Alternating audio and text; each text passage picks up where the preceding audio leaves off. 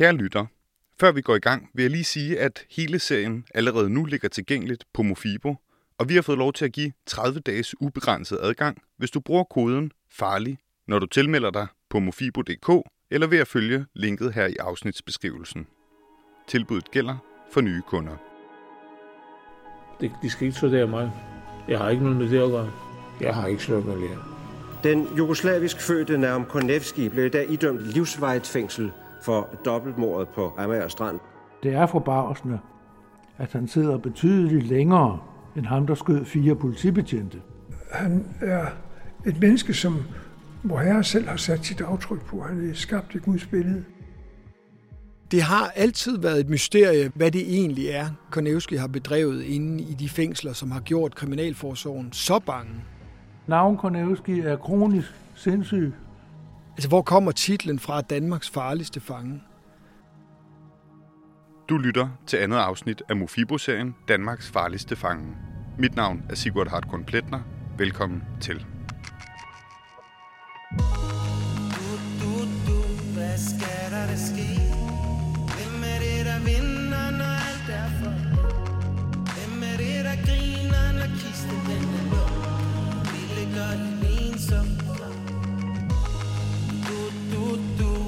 Skal vi da blive? Tæller vi os timer, når vi går i Svømmer vi i stimer, når stikket det er tror Vender vi tilbage til start Naum Konevski er i 1981 på vej to og et halvt år i fængsel, efter at være dømt skyldig for voldtægten af sin taxakunde Gurli. Jeg har talt med Gurlis bistandsadvokat, som var til stede. Og hun siger jo, at Gurli var, var glad for, at den dom faldt. Det betød rigtig meget for hende. Øh, hun synes, det var, havde været meget hårdt og et meget hårdt forløb. Hun havde været igennem det her. Hun havde fået indevendt sit øh, privatliv og og skulle sidde og vidne mod ham i retten, så hun var, hun var meget, meget lettet over, at dommen faldt.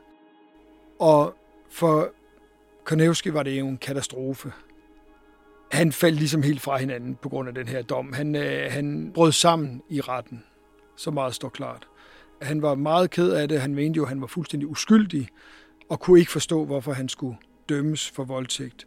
Noget af det, der går Konevski rigtig meget på, da han sad i fængsel, i forbindelse med voldtægtssagen, det var, at han har jo hele tiden opfattet sig selv som patriarken, der skulle sørge for den her øh, familie. Han havde jo tre børn, og så havde han jo sin kone. Hun fik sammenbrud over det her, hun kunne ikke få sit liv til at hænge sammen. Det hele begyndte ligesom at falde fra hinanden, da han røg i fængsel. Han får det rigtig, rigtig dårligt i fængslet. Han bliver meget syg. Han bliver både deprimeret og helt modløs. Han snakker om selvmord og han græder hele tiden. Han er fuldstændig besat af, at han er uskyldigt dømt. Han er ikke bare ked af det, han, det, er jo, det er jo en depression. Altså han, han mister alt initiativ, han bliver apatisk, sidder i sin celle og har ingen omgang med de andre fanger. Så han udviser tegn på, at han er ved at synke ned i en dyb depression, og samtidig ligner det en psykose. Det er sådan, at betjentene de kan godt se, at øh, situationen er helt uholdbar med Konevski, så de øh, får tilkaldt en psykiater, som han begynder at have nogle, øh, nogle timer hos. Og psykiateren kan også godt se, at Konevski han er ved at udvikle en psykose. Han er meget, meget uligevægtig i den tid, han sidder i fængsel, og det bliver værre og værre. I sin research af sagen forsøger Anders ihærdigt at få Konevski i tale. Han intensiverer sine forspørgseler hos Sankt Hans Psykiatriske Hospital og hos Konevskis advokat Bjørn Elmqvist. Altså den overvejelse, som folk omkring Konevski havde, det var jo, at det ville skade hans muligheder for at blive prøveløsladt eller få lov til at afzone resten af sin straf i hjemlandet, hvis han stod frem i et tv-program eller en bog eller interview eller et eller andet. Altså logikken er, at hvis man skaber meget røre om sin sag, og der kommer stor øh, offentlig øh, debat, og hele sagen bliver vagt til live igen, så kan det faktisk virke ekstra krænkende på retsfølelsen, hvis vedkommende deltager i et interview eller står frem i, et, i en bog. Så det var, det var ligesom det øh, argument, jeg hele tiden hørte fra Konevskis advokat, Bjørn Elmqvist, og fra lægerne, at de troede simpelthen ikke på, at det ville gavne Konevskis sag at være med i et interview. Og jeg forklarede dem jo, men det handler ikke, altså jeg ved jo heller ikke, om det vil gavne hans sag. Jeg vil bare gerne lave, Øh, jeg vil bare gerne fortælle hans historie. Og jeg har et klart indtryk af fra, den, øh, fra de breve, jeg har skrevet frem og tilbage med Konevski, at han egentlig også er interesseret i det. Han bliver bare rådet til at lade være, fordi det kan skade hans sag. Og mit argument over for øh, advokat Bjørn Elmqvist og lægerne, det var jo så, jamen altså, nu har I så valgt den her taktik med at stikke hovedet i busken i ja, over 35 år. Og det kan man jo så sige, det har ikke rigtig ført til de resultater, I gerne vil have ud af det. Så, øh, så derfor appellerede jeg til, at, øh, at man lyttede til Konevskis ønske om at fortælle sin historie.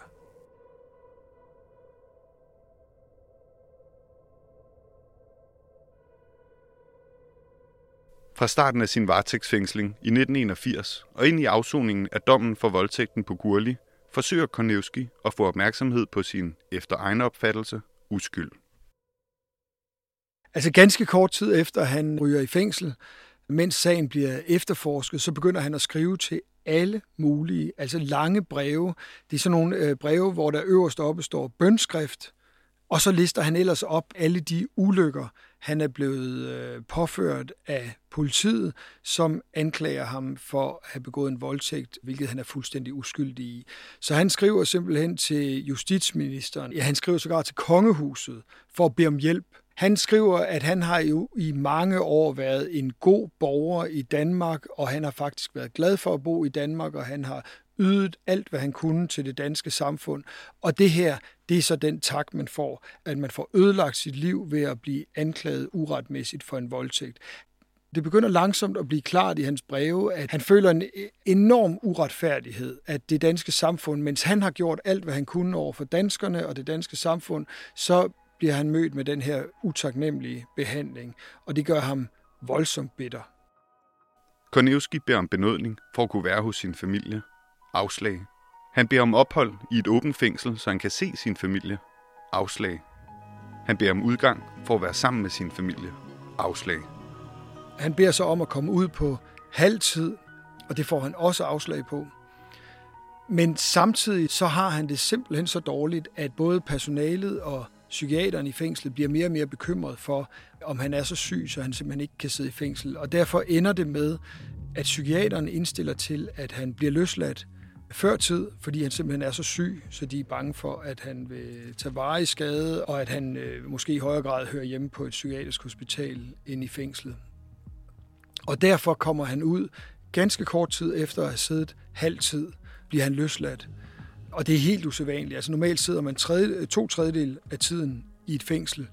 Man kan også sidde fuld tid, men hvis man kommer ud før tid og bliver prøveløsladt, så sidder man to tredjedel af tiden.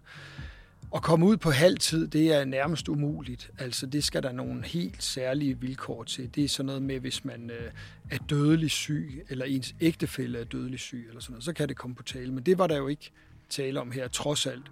Og over 400 dages øh, fængsel skylder han fortsat, da han bliver løsladt. Og det er jo simpelthen fordi, at psykiateren og på det tidspunkt også fængselsbetjentene er blevet enige om, at den mand, han er, han er skingerne sindssyg.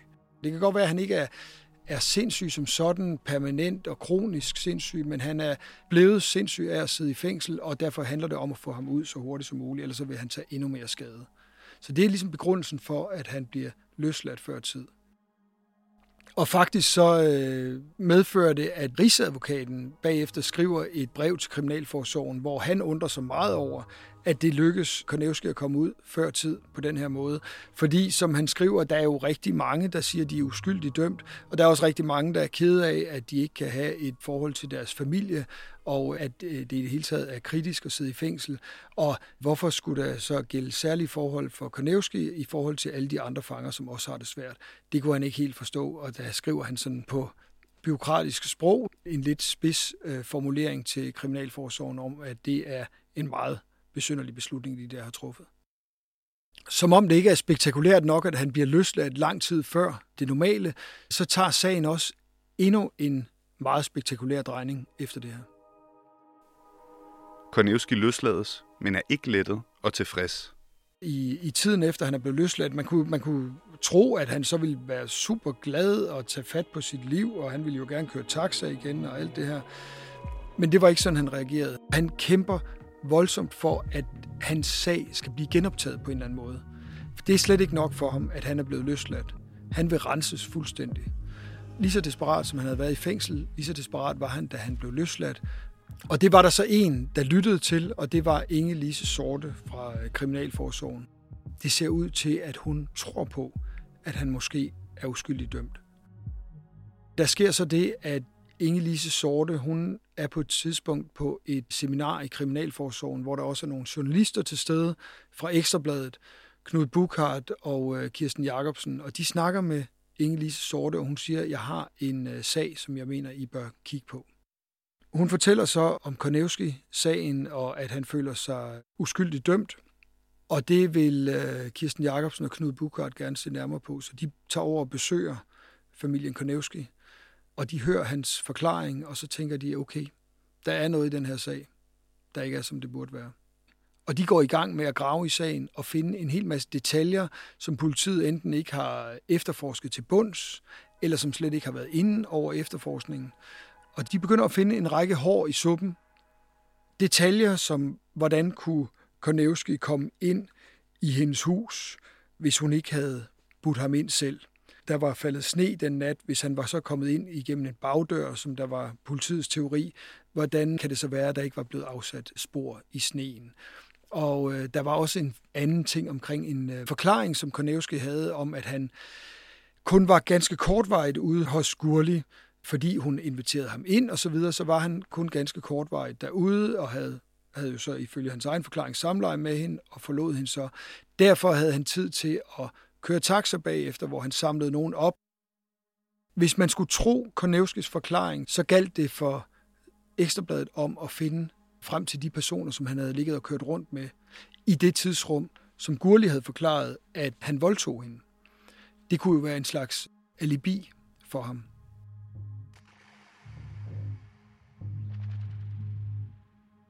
Der må aldrig gives en straf uden håb. Derfor er jeg såvel imod dødsstraffen som en frihedsstraf, der bliver øh, idømt for bestandig, altså en livstidsdom. Fængselspræsten Karl Lomholdt er kritisk over for, hvad de hårdeste straffe gør ved fangerne.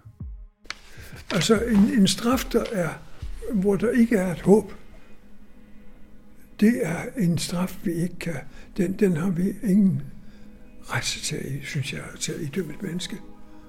Kornevski finder ro i relationen til Karl. Ja, og for mig har han altid været venlig, meget venlig og, og øh, imødekommende. Og har vist mig uforbeholden tillid, synes jeg. Hvis en menneske viser mig en, en næsten ubegrænset tillid, så synes jeg, det er noget utroligt dyrebart. Og så er det ikke svært for mig at, at kalde det menneske for en ven. Karl lytter med alvor til Kornevskis benægtelser og deler det med konen og sønnen Anders. Altså, det var der noget, vi diskuterede øh, på den måde, at jeg stillede spørgsmålstegn ved det, men jeg var heller ikke så meget inde i sagen som min far. Men Anders kritiske blik bliver ikke mindre skarpt, da han tager hul på sit arbejde med bogen. Da jeg læste bare en lille smule ind på sagen, kunne jeg jo se, at han var dømt ved to nævningeting. Der havde været en stor politiefterforskning, og han havde også øh, gjort nogle ting før det her og han har nægtet alt, hvad han nogensinde har gjort. Så jeg synes jo, det er noget af det, der gør Konevski meget utroværdig. Altså noget af det, der gør, at hvorfor skal jeg tro på, at han er uskyldig, bare fordi han siger det, når han nu er typen, der nægter alt. Når der overhovedet ikke var undersøgt en skid i den her sag. Politiet havde Ja, de går ud og siger, bor der et vidne der, bank, bank, bank. Nej, det gør der ikke. Og så går de videre. Knud og jeg, vi løb rundt i fem dage op i Kokkedal og ledte efter et vidne to år senere. Det kunne politiet have gjort tre dage efter. Der var ikke en kæft, der interesserede sig for den her sag. Kirsten Jacobsen og hendes kollega Knud Bukhardt fra Ekstrabladet går indineret til sagen om Gurli og Kornevskis voldtægtsdom. De lavede simpelthen en hardcore, klassisk ekstrabladskampagne, der handlede om at underminere Gurlis troværdighed. Han var en udlænding, og der sad en kvinde, der var velfungerende med pringlesvætter og lækket nederdel, og så sagde man til dem i retten, kære venner, hvem tror I på? Kornevski var opfaren, og hun var velformuleret. Og så behøver man jo ikke gætte længe. De satte det meget op over for hinanden, som at, hvem tror vi mest på? Tror vi på den veletablerede kvinde fra Nordsjælland, eller tror vi på øh, taxichaufføren med det gebrokne dansk, altså som er kommet til Danmark for relativt nylig, som sagde, han er jo bagud på point fra starten. Og Ekstrabladet mente altså, at han aldrig havde fået en færre chance i retten. Og den er tæsket gennem politiet og statsadvokaten og hele retssystemet, og folk de sagde bare, gav, det er en fremmedarbejder og en dansk kvinde. Og så skriver de en række artikler, der sætter spørgsmålstegn ved Gurlis forklaring. Og da Ekstrabladet gik i gang med at efterprøve Kornevskis forklaring, så handlede det i høj grad om at så tvivl om øh, Gurlis forklaring. De snakkede blandt andet med nogle rusmiddelforskere, der kunne fortælle, at Gurli måske har været mere beruset, end øh, hun gav udtryk for i retten, blandt andet fordi hun fik nogle benzodiazepiner, altså sådan nogle beroligende piller. Og der havde de altså nogle eksperter til at fortælle, at kombinationen af de her piller, som hun fik, og det kvantum vin, hun indtog, det kunne faktisk godt ende med, at hun blev så beruset, at hun ville have svært ved at gengive en troværdig forklaring om, hvad der er sket. Nå, men i hvert fald kan man sige, at øh, da Ekstrabladet sådan igennem noget tid havde kørt en kampagne på det her, med en stribe forsider og undersøgende journalistik inde i avisen, og på mange måder havde øh, sået tvivl om hendes vidneudsagn, så fik Karnevski fat i en stjerneadvokat, Søren Søltoft Madsen. At en kvinde med fuld ret føler sig voldtaget, men på den anden side, så har man en mand, der med øh, lige så stor ret kan sige, jeg var ikke klar, at jeg havde ikke forsæt til det. Jeg vidste ikke, at hun ikke ville. Han var ikke sådan en, der, der tog hvad som helst. Han tog øh, interessante sager, som han synes, der havde øh, potentiale, og som han også synes, der måske på en eller anden måde var, der var udtryk for en social slagside. Og han gik all in på øh, Konevski-sagen og sagde, at øh, den kan måske godt bære at komme for den særlige klageret. Så han skrev en anmodning om at få øh, sagen genoptaget ved klageretten, og man øh, vedlag alle øh, de ting, som Ekstrabladet havde fundet ud af, altså omkring Gurlis vidneudsagn, der måske ikke var helt så troværdigt, og omkring, at hun måske var mere beruset end som så, og at der var en række ting, som ikke var undersøgt ordentligt til bunds, og det endte med, at de sagde, at øh, den skal gå om. Og det er meget, meget usædvanligt. Altså, det er virkelig få sager, der, der, der skal gå om ved den særlige klageret. Altså, det er, det, det er mere sådan nogle sager omkring, der måske har været en anklager, der har været inhabil i en sag, eller en, en nævning, der ikke har været habil. Mindre rettergangsfejl eller sådan noget, men at en helt straffesag, hvor en mand er blevet dømt, ikke alene ved Østerlandsret, men også ved højesteret, at den skal gå om helt forfra, det er meget, meget usædvanligt. Men det var, hvad den særlige klageret besluttede, og derfor så kørte sagen forfra ved nævningeting ved øh, Østerlandsret. Mener du, at der dømmes mænd herhjemme for voldtægt, som de ikke har begået? Ja, det mener jeg, at det sker. Jeg ved ikke, hvor mange tilfælde, men at det sker, det er jeg egentlig ret sikker på. Nu er der lige pludselig meget interesse for Kornevski-sagen. Alle medier er til stede, og den er også meget mere grundig.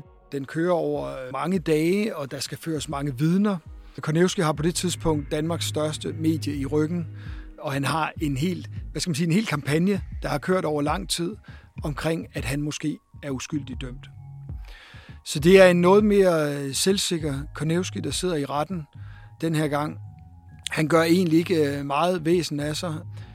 Han følger med i retssagen og er vidne til, hvordan Gurlis vidneudsagn fra den første retssag, hvordan det øh, smuldrer fuldstændig under den her sag.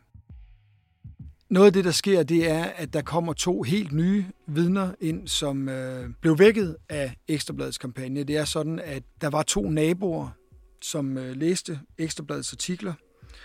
De her naboer, de havde haft nogle oplevelser med, at Gurli havde virket meget uligevægtig og flirtende, hvor de havde mødt hende ude i haven. Den ene, han forklarede, at øh, han havde stået på en trappestige og klippet hæk og havde på det tidspunkt ikke øh, snakket med Gurli før. Hun var lige flyttet ind, og så kommer hun hen til ham, forklarer han, midt på dagen. Det, det første, han lægger mærke til, det er, at han mærker hendes hænder på sine lår. Han har shorts på, og han synes, de der hænder, de er meget tæt på hans kønsdele. Og øh, han synes, det er en en totalt kajtet situation, så han beder hende om at, at forsvinde og gå væk, og han går selv væk og går ind til sig selv. På et andet tidspunkt er der en anden nabo, der har en oplevelse, hvor han står i, i sin garage sammen med en kammerat og roder med en gammel bil. Og så kommer Gurli hen til dem, og hun virker meget beruset. Hun vil vide, hvem det er, der er flyttet ind. Øh, så finder hun ud af, hvem det er, og så giver hun ham et ordentligt kram og inviterer ham ligesom ind til sig. Og han opfatter det som en opfordring til, at de skal være sammen, altså at de skal have sex sammen. Bizarre situationer, hvor nogle naboer fortæller, at hun har virket meget uligevægtig i forbindelse med, at hun har været beruset, og at hun virker, som om hun lægger an til, at de skal have sex, altså flirtende. Og det er jo lige præcis det, som øh, Konevski fortalte fra taxaturen. Så lige pludselig så begyndte der jo at tegne sig et mønster af, at Gurli havde en mærkværdig og flirtende adfærd, når hun blev fuld. Efter de naboer havde trådt frem, så kørte Ekstrabladet på med en forside næste dag om, at naboerne stemplede Gurli som sexgal. Ekstrabladet skrev, mandlige naboer om kvindelig voldtægtssag stempler hende som sexgal. Og BT smed også sagen på spisesedlen. Vidner, hun vil altid have sex. Der blev skabt et billede i retten af, at Gurli var øh, et nervøst menneske, et ustabilt menneske. Hun havde et ret højt forbrug af beroligende medicin. Hun indtog en del alkohol, og hun var i flere situationer, havde, havde folk oplevet hende som meget mærkværdig, uligevægtig og endda flirtende.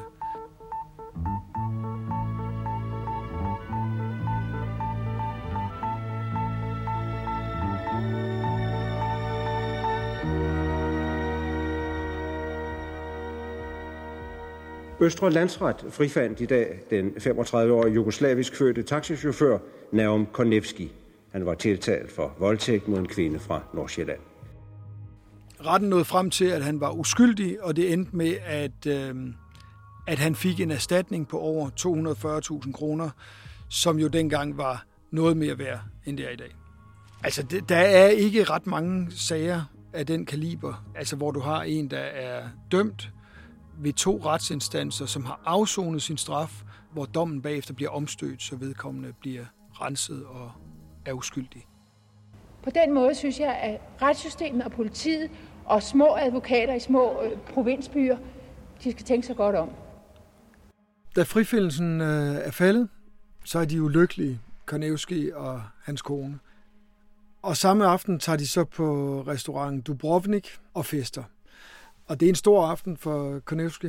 Han festede med Inge-Lise Sorte, som han jo ser som øh, sin redningsmand eller kvinde. Det var hende, der satte øh, Ekstrabladet på sporet. Hans øh, advokat var med, og så Ekstrabladets to øh, journalister. Og det var på Ekstrabladets regning, og der, blev, øh, der var ingen smalle steder. Det var en festlig aften. Og denne dag spiger optimismen for Konevskis familie. Efter frifindelsen siger hans kone til journalisterne ude foran, at øh, nu bliver alting godt. Men øh, sådan skulle det ikke gå.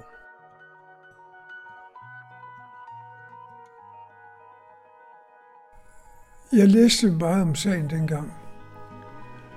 Og der var nogle ting, der gjorde det usandsynligt for mig. Karl Lomholds tro på Konevskis uskyld i dobbeltdrabet bygger også på en anden personlig relation. En af de ting, jeg havde meget, rigtig meget i begyndelsen med hans forsvarsadvokat at gøre, og det var Søren Søltoft Madsen. Øh, der, der er det min klare overbevisning, at Søren Søltoft var overbevist om, at han ikke havde gjort det. Og, og at han, han kunne argumentere ud fra sin overbevisning også der, øh, og, og, og det han havde bygget på. Men i hjemmet skaber troen på Kanevski også splid. Det, der så også skete, det var jo, at, øh, at min mor ikke var helt enig med ham. Det blev hurtigt sådan, at, øh, at hver gang Konevski blev nævnt, så øh, snakkede min far om, at han var uskyldig, og så snakkede min mor om, at han var skyldig. Og så, øh, og så kom de en lille smule op og skændes. De har jo ellers været utrolig enige om alting. De arbejdede begge to på fængslet, de havde begge to den samme indstilling til fangerne, de ser begge to en, en form for øh, kristen mission i deres arbejde på fængslet. De er rørende enige om stort set alt. Men lige nøjagtigt Konevski, ham var de ikke enige om. Men jeg siger ikke, at det er en anden, der har gjort det. Det har jeg overhovedet ikke noget at holde mig til. Jeg vil bare sige, at det for Konevskis vedkommende bestyrkede mig i den mistanke, at det ikke var ham. På en eller anden måde er det, er det ligesom blevet skærpet lidt med årene, så nu er det lidt sådan... Det giver lidt dårlig stemning, når vi snakker Konevski derhjemme. Men jeg vil så også få til, at selvom jeg var overbevist om, at næven var den skyldige, så ville jeg ikke have ændret en tødel i mit forhold til ham. Jeg glæder mig til at se min fars øh, reaktion, når han engang får, får bogen læst, og jeg, jeg glæder mig til at se, om han vil se Kornevski i et andet lys. Det håber jeg egentlig, han vil.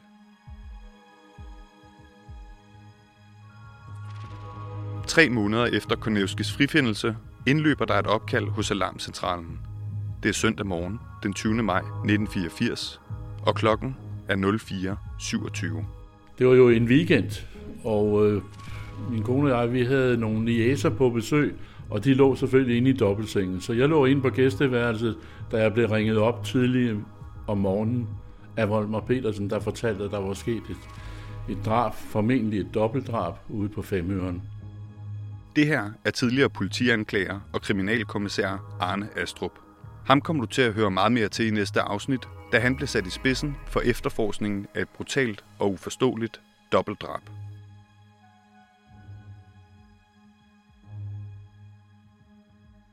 Du har lyttet til andet afsnit af Mofibo-serien Danmarks farligste fange. Allerede nu ligger hele serien tilgængelig på Mofibo, og vi har fået lov til at give 30 dages ubegrænset adgang, hvis du bruger koden FARLIG, når du tilmelder dig på mofibo.dk. Endnu en gang så er koden farlig, og du tilmelder dig på mofibo.dk eller følger linket i afsnitsbeskrivelsen. Tilbuddet gælder for nye kunder. Vi har i afsnittet citeret fra DR's arkiver og brugt klip fra TV-avisen og radioavisen.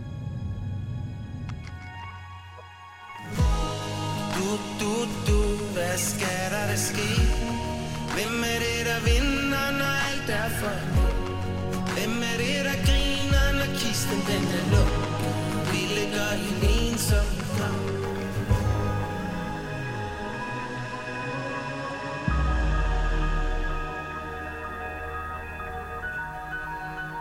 Serien er produceret af People's Productions, klippet af Ole Fugl Hørkilde, og musikken er komponeret af Fast på Holmen og versioneret af Daniel Vornstrup. Anders Lomholdt har stået for alt research, og redaktionen har bestået af Tine Smedegaard Andersen, Jakob Malling Lambert og mig selv, Sigurd Hartkorn Pletner. Tak fordi du lytter med.